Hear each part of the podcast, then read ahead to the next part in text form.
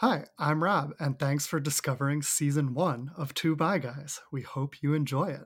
So, in season one, we recorded everything in person. It was pre pandemic, and we used professional sound booths.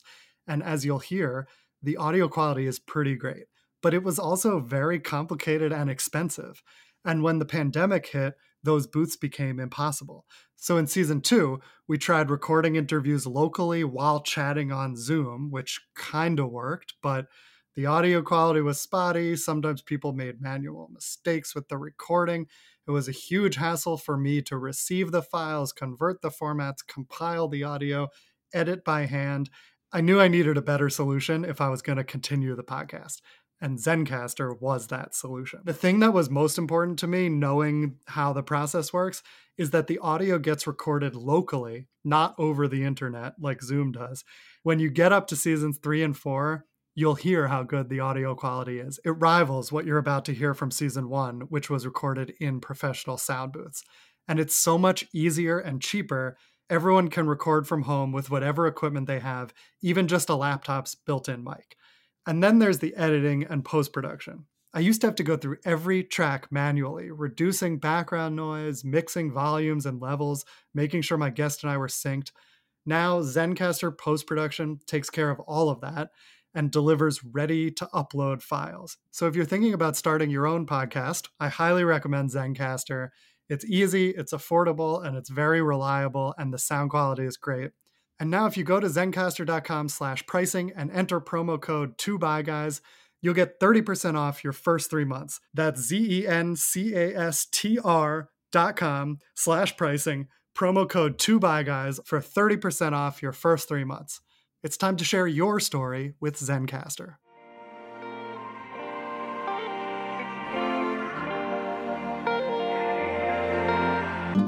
Welcome to Two Bi Guys. I'm Alex. And I'm Rob. And we are switching things up a little bit. Uh, the first two episodes, we got to chat quite a bit about our stories, and we are really excited to share with you an interview that we had with a, a different bi guy.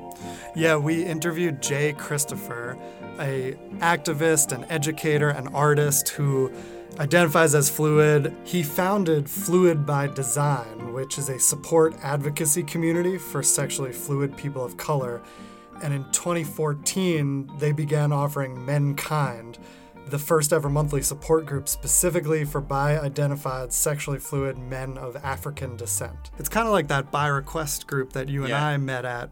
And I think Jay Christopher went to that group first too and yeah. then decided he wanted to start another conversation yeah. that wasn't happening and you'll hear him talk about that uh, both new york based groups uh, very similar in purpose but this was very like focused in it, its audience i think yeah and also jay christopher is perhaps best known as the first bisexual grand marshal of pride what is the grand marshal of pride alex yeah, a grand marshal is essentially who Pride is honoring that year. Pride picks out figures or corporations or organizations to honor each year. Mm-hmm. And he was the first ever bi person to be honored in that way. Cool. So they march right at the front of the parade, essentially.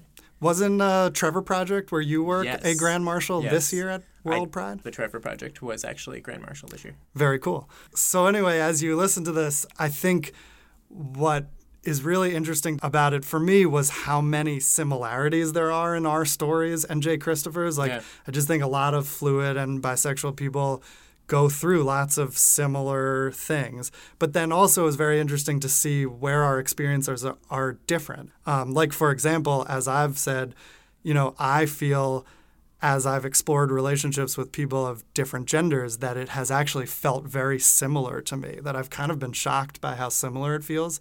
Whereas Jay Christopher talks about having very different types of relationships with men versus women.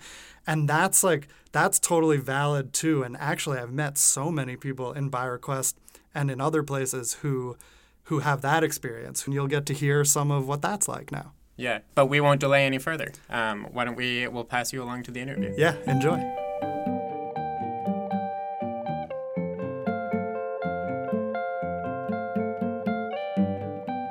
We have a guest today, actually. Uh, we have Jay Christopher here with us. What's going on? Good to be here.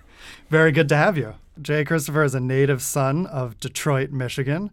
Chris is a mixed media visual artist who studied fine art African American Studies and Women's Studies at Eastern Michigan University, and then enrolled in Howard University's Master of Fine Arts program. He began his work in alternative spaces and with marginalized identities within communities of color. Chris's work as an artist, educator, and community organizer is focused on re envisioning the psycho emotional spaces that black men and other men of color have traditionally occupied, with an eye for reimagining the creative and compassionate possibilities within masculinity. Very interesting stuff, Chris. We have a lot to talk about from that alone, don't we? Yeah, that's a run on there.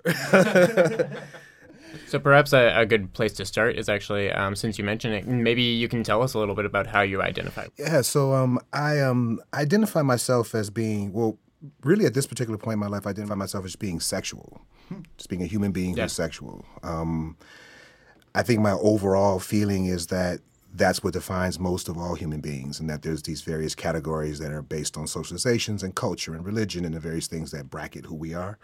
But um, for the purposes of the world that I live in now, I, I, identify as a sexually fluid man of African descent, as opposed to a bisexual because I'm not interested in uplifting the binary. So I'm interested in uplifting the spectrum. So sexually fluid means I get to move around in that as well. Yeah. Cool. So tell us a little bit about kind of how your experience as a sexually fluid man of African descent has influenced the work that you've done. You know, your art mm-hmm. and your educating of other people. Yeah, I think probably the best place to begin is with the art because I think before I started to educate other people or, or just hold space with other people, I was, you know, uh, just having a conversation in my work about my experiences and explorations. And so hmm. I think and feel that whenever you realize that you don't fit, so to speak, into whatever the category is or the box is, then whatever the things are that that identify that become in question. So like I mm-hmm. started thinking about, well, what is masculinity then? Because I feel pretty much like a dude, you know, feel pretty masculine, but I also like men. So yep. what does that mean? I think that I started to have a conversation uh, in my artwork that was an exploration of manhood and then masculinity, which is very different, and then myth. Yeah. Because I was also interested in how we tell our stories and just the whole notion of myth making you know how myths are made because you can have personal myths. Like i mm-hmm. mean all of us are one part the truth one part legend one part myth. Depends on who we're talking to right? Mm-hmm. so you know how do we create myths that are uh, that support and promote and make us feel good about who we are as opposed to concern ourselves with myths that don't have anything to do with who you are? Like they don't speak to you at all. So how do you recreate all of that? I was in graduate school and I was working with a lot of artists, working around a lot of artists um, who are female identified and they were doing all this work about womanhood and it was always this dealing with this sort of the sacred feminine like the idea that the the ovaries and the uterus and the creative center of a woman is is sacred and i and i realized how when men talk about their dicks they talk about it in like the third person like i'm gonna knock some boots i'm gonna mm-hmm. bang out i'm gonna lace a pipe like it's like this whole like it's a thing it's a machine it's a tool you know uh-huh. like but yeah. not something sacred and so i started thinking about well what is the sacred masculine what does that mean mm-hmm. so part of that work and taking these sexualized, objectified images of men that were either in sports magazines or in porn magazines, and then flipping that narrative to something that is uh, sacred or uh, spiritual. Um, allowed me to do a couple of things. One thing is play with the sacred and the profane, which all artists do on one level, and then just really to interrogate some of these ideas in, in an effort to self be self determined and self actualized. Yeah. So the way that um, Menkind came about, Fluid by Design came about, is I was uh, mm-hmm. listening yeah. to the radio one morning um, on my way to work. I used to development work for a nonprofit, and there was a, a young white woman who was on NPR on uh, Brian Lehrer, and she was talking about bisexuality, and she was talking about how you know um, there was this newfound acceptance for bisexual people, and you know bisexual people people are embracing bisexuality, and all this like very glorious conversation. I was thinking, not in the black community. Mm-hmm not in the black community, because in the black community, bisexual men are held as responsible for the rising HIV rates among mm-hmm. straight women because of the DL, the down low, and stuff like that. That there are so many yeah. bisexual men who are not open. And so um, bisexuals are looked at as being very suspicious. And then on the other side, suspicious to the gay community. Because like, well, what do you want to be? So you're saying you like women? Like it's this whole like threatening thing about bisexuality. Um, and I think that at Howard, the fact that I was humbly and respectfully kind of popular with the women but also openly bisexual mm-hmm. was super threatening to my professors who were also trying to be with the students as well. I hate to say it like that, but I know that to be true. You know, that was true. So I think Yeah. it was kind of like, well, who is this guy? Like he's openly bisexual and a black male was like really. I think something that a lot of people weren't used to. In fact, my girlfriend at the time, she didn't mind knowing herself. She didn't want me to tell anyone though. She didn't want anybody to her friends to know that she was dating an openly bisexual dude. Like it was all of that kind of shit. So How long have you been open about your fluid sexuality and like when did you come to that understanding for yourself? And how? since I told my mama, you know, that was the most important thing to me. Uh, how old were you? um, I was in college. I didn't have my my first experience wasn't until like 25 or 26 years old. Okay. Yeah. The first time I you know, bought a Hustler magazine. So Hustler's porn from a long time ago for those who are not who are young. Like an actual magazine. Yeah, like you an actual to magazine, not, like not, print not it not on a zine, page. a magazine. um, you know, I, I kind of graduated from like Playboy and all the like Penthouse and these kind of porn magazines to Hustler, and I realized that when I looked at Hustler, one of the things I liked about it is that they always had these like soft porn photo sh- shoots where there would be a man and a woman there, and I, w- I found hmm I'm I'm excited about seeing them two together, and then I realized hmm I'm excited about seeing him naked as well. So I think at an early age the interest was there, you know, like desire was there, and you know, and, and the funny thing about um, retrospect and hindsight is as a grown man, an older man, I can think now that yeah, I remember like my good friend in high school. I remember being aware of that he was attractive. Yeah. I didn't know what those feelings were, but I was aware of his attractiveness. Right. You know, so I think as you get hindsight, you get older, you start to think, well, maybe I knew, well, maybe I knew, well, maybe I knew. Yeah. So the question of when did you know is the I think a challenging question. When did I first feel mm-hmm. something? When I was very young. When did I first know? In college when I had the first experience that I had. I grew up around gay people. My mother and father had friends who were gay. That someone would live in a, a different kind of lifestyle was not new to me or new to my family. So hmm. When I had my first experience, I told my mother because I like I had met men who were gay, and I know that many of them, I knew many of them couldn't go home. Like didn't have any re- relationships with mm-hmm. their families. Like their families had ostracized them, and so I decided when I had my first experience, which I knew was going to lead to more experiences because I'm the type dude that if I taste something and I like it, it's on the menu. Like as long as it doesn't, as long as it doesn't like you know, interfere with anybody else's rights or anything like that. Like it's like if it's good for you, it's good for me. We can do this, you know. So I knew I was going to have more experiences. But if something happened to me, because it, you know this is um, late '80s, early '90s, HIV is really on the rise and rapid. So if something happened to me, I wanted to know that I could go home. I didn't know what was going to happen. But my joke used to be that if the gay club burns down, I don't want my mama to be like, "Oh, my son wouldn't be in the gay club." I want to just come get my body because I'm, I was in the gay club. You know, like I wanted Yeah. to know. So once my mother, once I told my mother, which was over dinner one one day, I told her I wanted to share something with you, and she was like, "Okay, what, do you- what do you want to tell me?" I was like, "Well, I've been exploring my sexuality," and she's like, "Okay, well, what does that mean?" And the waitress came to get um, order our drink, get our drink order, and um, I said, "Well, I, you know, I've been sleeping with men," and then she she looked at me and she said, "Can you make that a double?" To the waitress. and then we laughed and then she went on to like, you know, to give me a few tips. Like she was like, you know, you know, my friend such and such, they found him, you know, dead in his apartment, no sign of forced entry, robbed, like don't pick up anybody you don't know, be uh-huh. careful. Yeah. Once I knew my mom was good, I didn't really give a fuck about anybody else. Like my father never used any other word but faggot. Oh, wow. So I did not tell him because we already had like a father son kind of t- relationship, you know. I mean, cool, but like, you know, I didn't tell him, you know, and he died shortly after that period anyway. But um once I knew my mom was good, I really, really clearly really didn't give a fuck what anybody else thought. It's like whatever. That's great. And Was she was supportive of the fluid identity, or had you figured that out when you told her? No, I mean, I just said I had been sleeping with men. I mean, I, I don't Yeah. think, at least in my experience, you can have experiences for a while before you actually embrace something. Right. Yeah. You know, you can keep having them. Be like, okay. Right. I'm sure the first few times that some shit that went down, I was like, okay, that's not gonna happen again. Yeah. Mm-hmm. That was that. Yeah. Well, you know, like you know, yeah. so, and then it just keeps on happening, and then you realize, okay, this is me. You know? Yeah. well, that and what you were saying before matches so much up with what Alex and I have experienced, and we've talked about this. Is like we had these attractions and then even started having experiences, but it takes a little while to add them up and realize what that means and mm-hmm. come to that identity. And it is like if you're not in the binary, it's a slow process of realizing it because it's a gray area and it's mm-hmm. complicated. This may have changed now. I mean, I'm a little bit of an older person now, but this may have changed. But you know, a woman traditionally can have like a an alternative sexual experience while she's in college, and like, mm-hmm. there's no dude that's gonna be like, oh, I'm not gonna fuck with her anymore because you know she she ate some pussy. You know, Right, you know, of so she's still Yeah. fine. They're gonna fuck with her.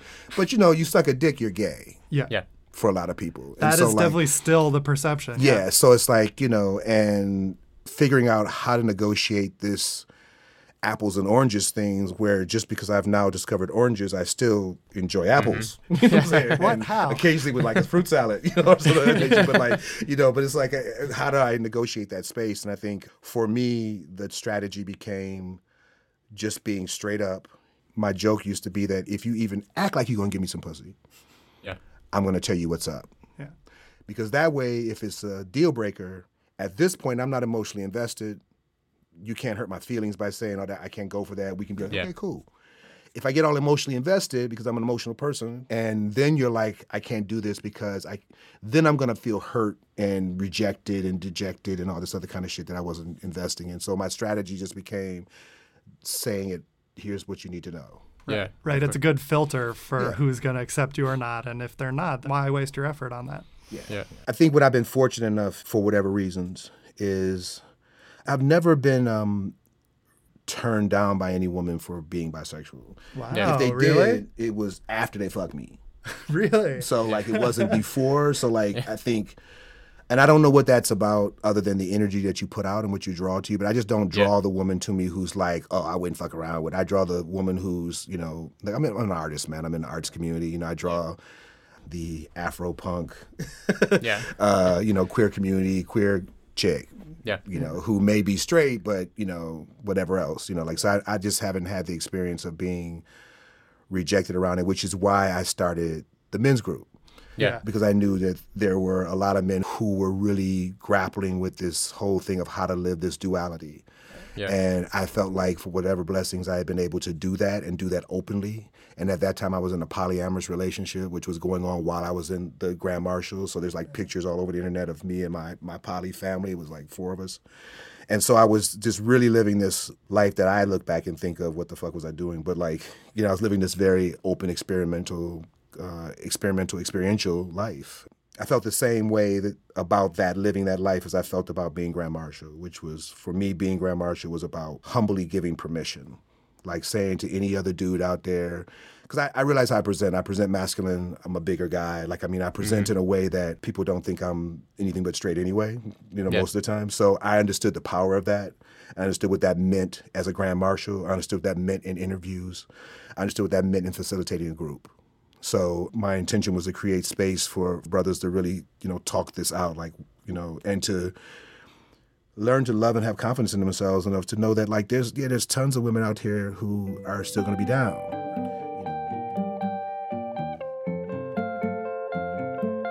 We're talking a lot about women, but have you faced much rejection from men or challenges with men? No, n- n- I, I mean, yes, challenges, Yeah.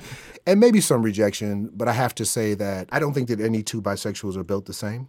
Yeah. You know, so there might be by the term bisexual, uh, which again is not the term I use. There might be some people that are right in the middle, who love and have the same connection to men and women equally, and can have the same experiences equally.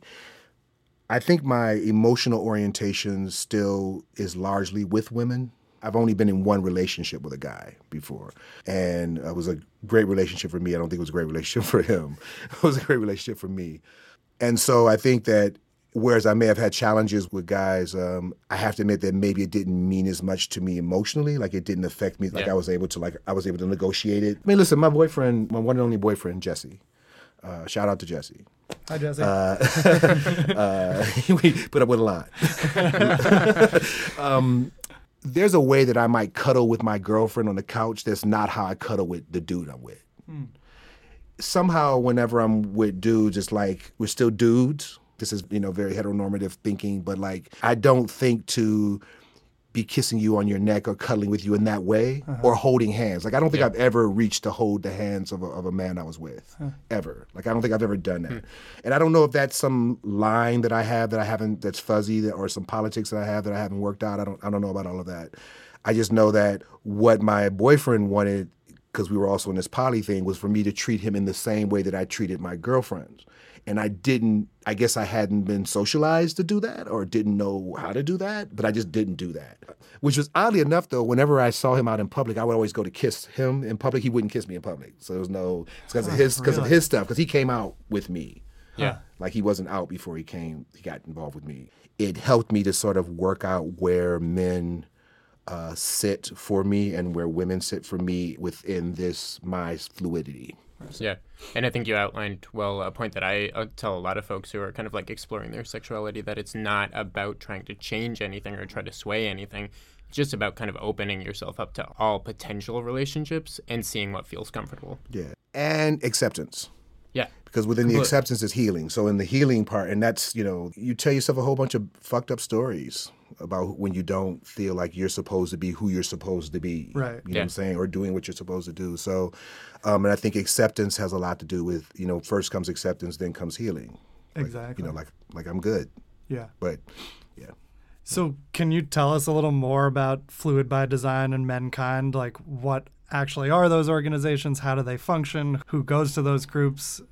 All yeah. that stuff. Um, so the group is on hiatus now. Menkind's the monthly men's group is on hiatus now. Okay. But this was the first group that was actually for bi identified men of African descent. And African descent was intentional. Yeah. It was not people of color, it was African descent. Yeah. Um, because I really wanted to have a conversation with black men. You know, the first meeting it's had a few people at it, and most of them were people who had worked at GMAD who were like curious about this meeting. And I just kept having more. And I think I had sort of a field of dreams attitude about it. Like, if I build it, they'll come. Yeah. So I built it. And then because there just needed to be a space. Yeah. And I think as around the city, the word of mouth, brothers started hearing about this like black bisexual meeting that goes on in Brooklyn. And, you know, through that first three or four years, we explored a lot of topics. Um, from meditation and spirituality to uh, we had dialogues with the trans community because there was a lot of like folks in the group didn't know anything and Yeah. and what's interesting is that it was a bi-identified group, a sexually fluid group, but a good deal of the the brothers that were there would have probably identified as gay. Because what I found really interesting is that I felt like there were a lot of brothers who didn't necessarily know if they were gay. They just know that they had to make a choice at some particular point, so they made a choice. Right. Like they didn't see how they could negotiate the duality. And so it was easier to be in to deal with men than it was to find women and still feel like they were integrity and not lying and stuff like that. Yeah. So I felt like there were a lot of guys at the group who were re uh, exploring that aspect. I think for a lot of brothers, uh, it was just cool to have a space where you could like talk about sucking a dick and not feel like somebody was gonna look at you crazy. You know what I'm Yeah. saying? As part of a conversation. We didn't have like dick sucking forums or conversations just about that. But you know, like being able to just freely express yourself as a bisexual man and not have other folks. So that's what that's what uh, Menkind was about.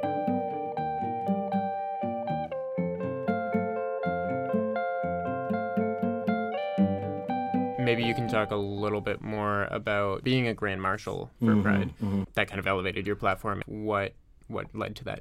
so the visibility was kind of getting around the city and the word was getting around the city and then when the grand marshal uh, thing came up someone recommended me that's how i got there in the first Okay. place and in all actuality i think one of the reasons why they chose me is because the bisexual community had been you know going to bat with heritage of pride who runs the pride mm-hmm. events for a long time about bi mm-hmm. visibility for a long time. And every year had been like we need to have a bi grand marshal. We've never had a bi grand marshal. We've never had a bi grand marshal. And so finally when it came time to decide who it was the new guy who didn't have any baggage attached to him politically, you know what I'm saying? Like there was no baggage attached to me. I was just a new guy, fresh on the scene. I had a, uh, I think, a story that they found interesting, being uh, working in youth development and working with young people and building this new organization and whatnot. That's why they approached me about it. I sat with it for a minute because I wasn't sure if I really was never interested and still not interested in being like on the cover of the book. And so I was really curious about that level of outness and openness. And I had been teaching for years. I had been teaching all over the city through all kinds of arts programs and and for the DOE and stuff. So I knew that making this very public decision was going to have a lot of people be like, what? Mm-hmm. Like, what? I didn't know what? You know, and, and I'm sure that there were faces in that crowd along Fifth Avenue who were like, that's Mr. Neal from Global Studies, you know, from Yeah. Global, you know. And then also people who had dated me and been with me and known me and who maybe might feel some kind of way about whatever. So mm-hmm. I sat with that for about 10 or 15 minutes. Yeah. That's not too long. And I'm being, I'm being, I'm being joking about it, but like, I mean, I didn't sit long with it, you know, Yeah. because I, I also felt that I had an opportunity to have the mic. Right. Yeah. And so that meant that I could raise consciousness around sexual fluidity and around spectrums Yeah. and around this as a part of the black community's sexuality and experience as well, and people of color and all of that. So I had an opportunity to do that, and I, and so I I jumped on that. It's kind of crazy how Pride was founded by a bisexual person, right? Brenda Howard. And Mm-hmm. Yes. yet there hadn't been a bi grand marshal. Like, did you feel any pressure to meet certain expectations as the first one? Yeah, I didn't feel any pressure. I felt uh, a responsibility. I Uh-huh. had a lot of great mentors who told me all of this and got me up to speed on all of this information. So once I had the mic, it was kind of like I was very clear. I felt more of a responsibility to talk about the disparities in the LGBT community, like around almost all the health and well-being disparities. Um, bi identified people are at the lowest end of that in terms of alcoholism, uh, drug addiction, homelessness, like all of those disparities within the LGBTQ community. It's bi identified people, and then after that, trans folks.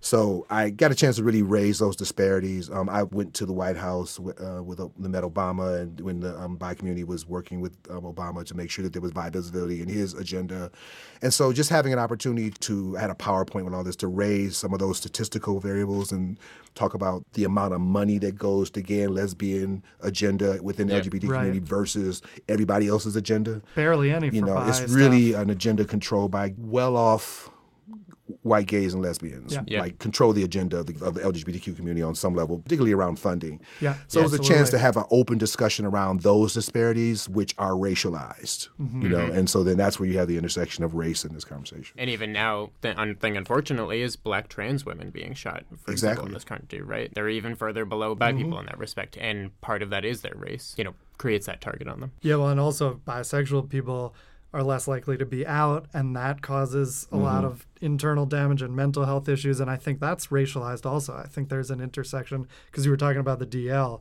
Like, I think it's probably even harder for non white people to come out as bi or trans. Yeah. And that's why the group was so important because community, like, I mean, part of those disparities, as you say, have to do with not having a, a place or community or fellowship. Right. Or like, there's no bi club. Right. Yeah.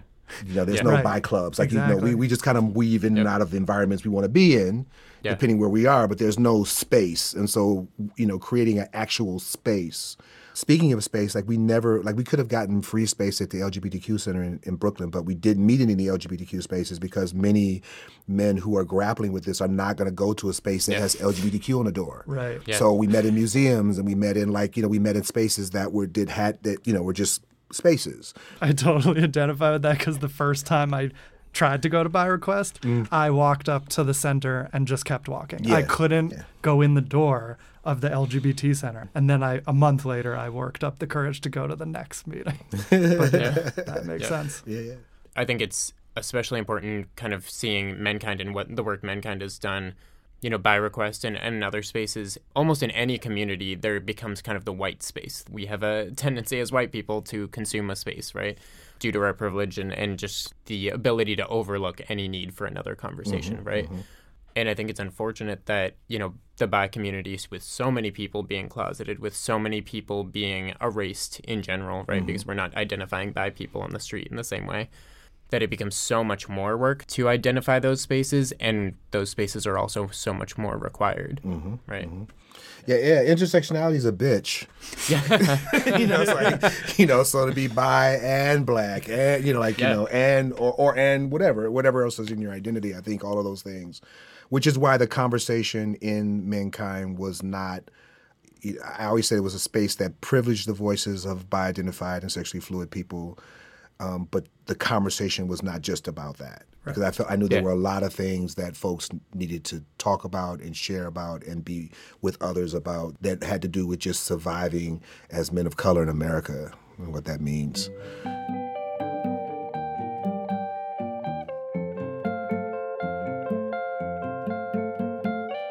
I'm curious what your perception is of the connection between fluidity of sexuality and fluidity of gender.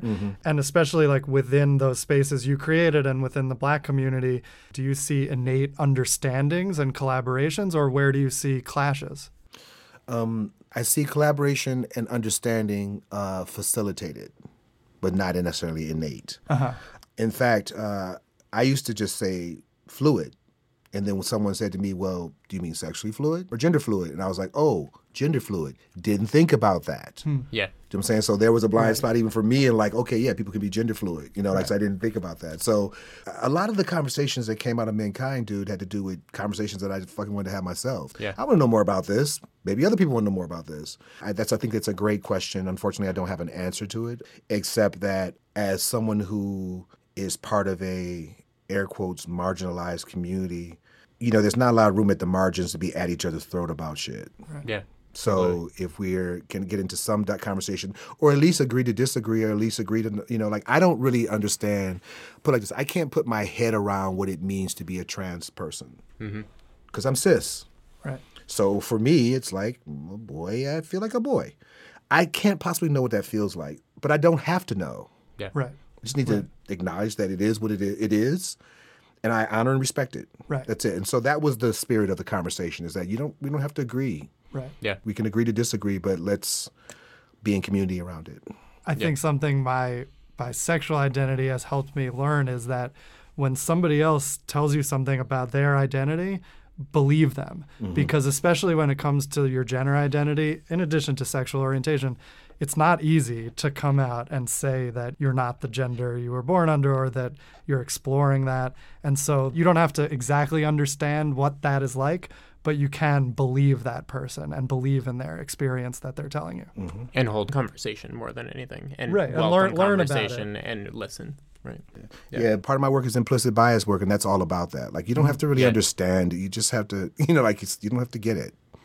It's, but it is. Right. And my personal belief, you know, it's, I think I started off this interview by saying that I really identify as sexual because, in my belief, it's like we can keep adding letters to the end of LGBTQ as Yeah. people discover various ways in which they express themselves. And eventually we'll get to human beings are sexual. Yeah. That was always my goal that one day you'll open a human development book in junior high and it'll say human beings are sexual. Here we're going to explore a few ways Yeah. it really has to do with how the Western paradigm is constructed. This idea that everything has to have a category and Yeah, a, a way of measuring it and a way of understanding it. That's a Western paradigm. And this is, you know, when you look into indigenous cultures where they have two spirited, you know, and different kinds of ideas around gender identity and whatnot, like there's this sense that there's a fluidity in, in a lot of indigenous cultures anyway. Yeah. This is about the West and the West's need to name something.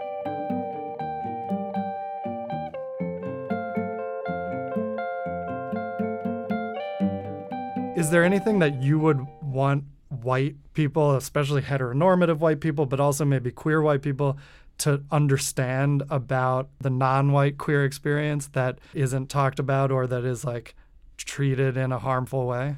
Hmm.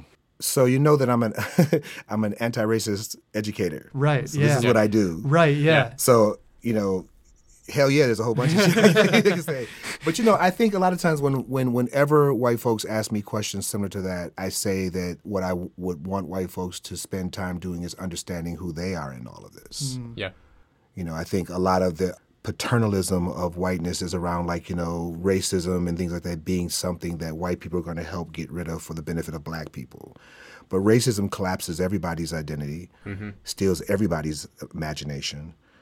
As you as you probably know, you know, Jews weren't always white. Italians weren't always white. Irish weren't always white. They were invited into whiteness as a part of the making of this country, uh, white supremacy within the American context. Yeah. And so, with doing that, then you leave your Italianness behind and you leave your Irishness behind. So, like, whiteness has robbed white folks of a lot. You know, so Yeah. there's a lot to think about in terms of how the intersection of white supremacy and queer identity is for you and then how you act upon how you show up in the world as a result of that would be the thing that I would offer. You know, I think um, the thing that's really interesting is, and I may have said this to you already, is that you know uh, my sexual orientation is not my lead identity marker anymore. You know, there was a period of time for a couple years, particularly within when I was doing all of this work in the LGBT community, when I was like Chris, the bi guy. Yeah. But first and foremost, a black man. And that the specter of racism and the way that it impacts every aspect of existence for people of color. You know, um, when I was looking at the disparities, there was still within that LGBTQ tent a lot of disparities around race. I mean, I think my biggest disappointment, and not that I had any kind of pie in the sky ideal about it, was how racist I found Heritage of Pride to be. Mm-hmm. Yeah. Like as an organization. And a lot of the other LGBTQ community organizations, when I went to things, the conversation was framed from a privileged white perspective almost always. And mm-hmm. everyone else in the audience was trying to get another identity, a kind of conversation in there. I thought that part of the reason why my the space that I created was so valuable was because there were a lot of folks who went to these other spaces and just felt like it's a white space that I'm included in, like my work and everything else in America. You know what I'm saying? Not a space for me. Like people talk you know in feminist discussion people talk a lot about white feminism for mm-hmm. example right? And i feel like that's for the last couple of decades even that's been a term that has been coined mm-hmm. uh, you know used appropriately and understood.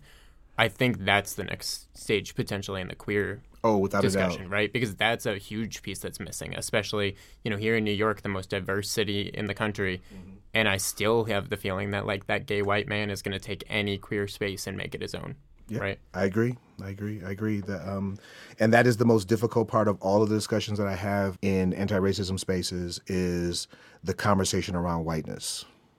Like that's where all my pushback comes from. That's where all the like uncomfortable feelings and the fragility and the tears come from, because it's very rarely our um, white folks really asked to even think about what that is, Right.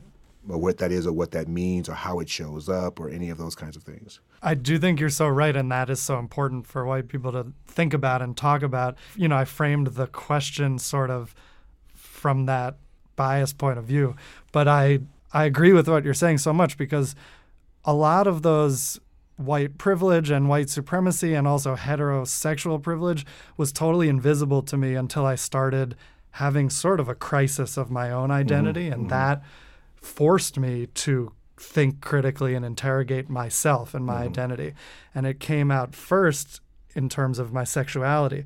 But then once I started looking at that and breaking down the structures that were in place and the things that I had been taught, that then gave me a new understanding of white supremacy and of my white privilege.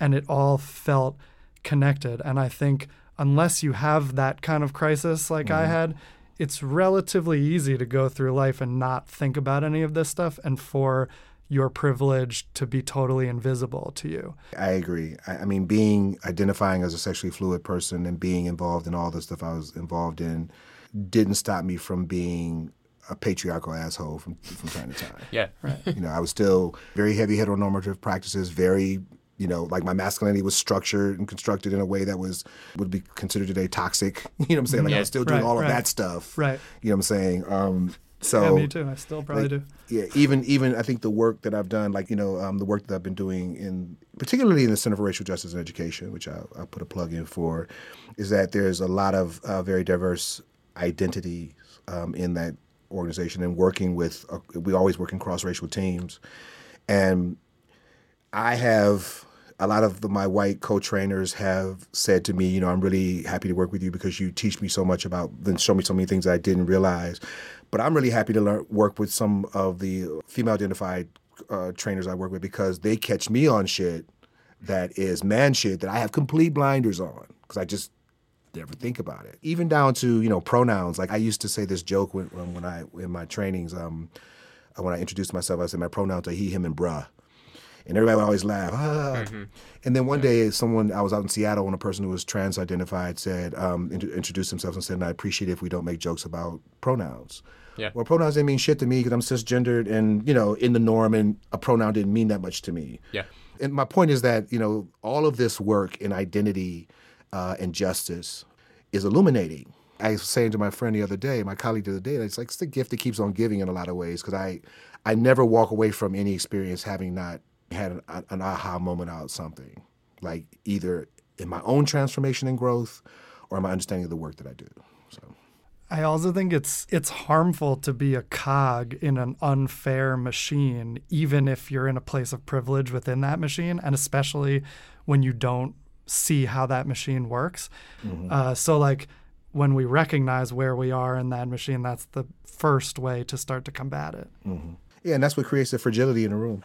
Yeah, you know, a lot of times, you know, and, and, and right. which is okay. You know, I don't have a problem with with white fragility. It's just that it's funny. The question that you asked me just a few minutes ago, right. the first thing that came to mind in the back of my mind was that we and and I mean this collective we, which I probably don't have the right to speak for, are tired of educating white folks on yeah. what it uh, what oppression is. Yeah. Like, yeah. go read a book. Go find out for yourself. I'm not holding space for you to, to cry about your aha moment just now that you're a white woman.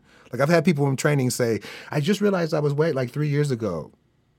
Mm-hmm. Yeah. Yeah. you know, I see. I get it. You know, like, and, and at the same time, in terms of emotional labor, and particularly women of color have held that space of like educating and holding the emotions for everyone on this shit. Yeah. Yeah. Like your moment of like taking care of white folks in the room. You know what I'm saying? Yeah. As they have this moment of transformation where they realize. So I think on some level, when you asked that question, I was thinking, I don't have anything to tell you. Go, go, go, yeah. there's, there's, a whole yeah. bunch of shit. You read a Robin DiAngelo book. you know, that's what I'm saying. That's go read that. Affirmative action was white. Like there's a whole bunch of stuff out here. Like you know, to get clear on on whiteness and white supremacy. And it's not the role of the people of color in your life to like to to teach you that, right. yeah, and to educate you on that. They may choose to in your relationship, but it's not their role. Yes, yeah. well, thank you for educating us on that at my request. But yes, I agree with that. Yeah. we appreciate that, and thank you uh, for giving us a little bit of that education, and also just having a conversation about you and who you are and everything. Well, thank you for inviting me. Um, uh, it's been it's been good. It's been fun. So that was our interview with Jay Christopher. Um, you know, listening to it again, I feel a little awkward about the way that I asked that final question about mm. race and intersectionality, but I also think it led to a really good and important conversation. And I actually think it reminds me of um, my bisexual experience and like sometimes the way that my parents or some friends have asked me, you know, what do you want me to do differently? Or what do you want me to say differently to you now that you know, I know that you're bi. And like often my answer is really just, you know, I want you to learn more about queerness and what this yeah. stuff means. I want us all to have a better understanding of these issues. And so, like, his answer really made a lot of sense to me. Yeah. And I think I've experienced a lot when I talk with folks of color or with women or with trans folks, like a lot of the kind of like read the book response, right? Uh-huh. Like just like go read a book, right? Uh-huh. And I think that's super important to like validate that, like, that's the way I respond all the time mm-hmm. to like, you want to know what it's like queer? Listen to the podcast in this case right? Yeah. like you know i don't i don't want to like have to educate the person right, right, in front of me in that moment and like have that put on me right? Yeah right and it's also how i learned about a lot of this is by doing yeah. my own research and learning about it yeah. And actually another thing that chris said that I've been thinking about. He talked about these intersecting identities and he talked about Italian and Jewish identity and how you sort of set those aside to become a white in this country. And I've been thinking about that a lot because I am Jewish. And when I started coming out as bi or realizing it, it suddenly felt very connected to my Jewish identity in a way that I mm. couldn't quite put my finger on. And I think this sort of is the way, which is that, like, as a Jew in America, I can pass for white, right? Like, you know, yeah. I am a white person.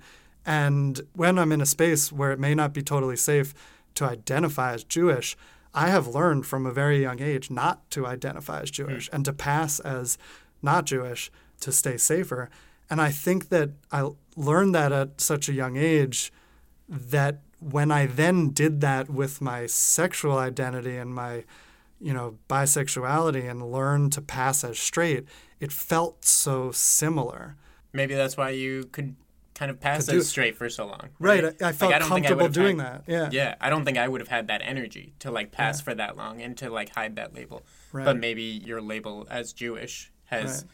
your identity as has just kind of trained you a little bit better. I think there's commonality amongst all those identities that are perhaps you can pass as something mm-hmm. else, pass as the more privileged form of it, right? Yeah, exactly. And I think you know, there there are plenty of other examples of that. I think of right off the bat, like you know, disability and mm-hmm. disabilities that folks might have, or or various kind of gender identities, maybe like passing as you know male, as white. Absolutely. But yeah, I think that's an interesting observation. I don't know if I've ever noticed that one before. Yeah, well, thank you, Chris, for sparking that discussion, and uh, I hope you all enjoyed that interview. We will be back next week with another great interview. Dr. Jane Ward, who wrote an awesome book about fluid sexuality, mostly among straight identified men. Uh, so come back for that next week. It's really awesome. Yeah, super excited for that one. And thank you all for listening to Two Bi Guys. Our music is by Ross Mincer and graphic design by Caitlin Weinman. This podcast is edited by Moxie Pung and is also produced by Moxie Pung, Matt Loomis, Alex Boyd, and me, Rob Cohen. Thanks for listening to Two Bi Guys.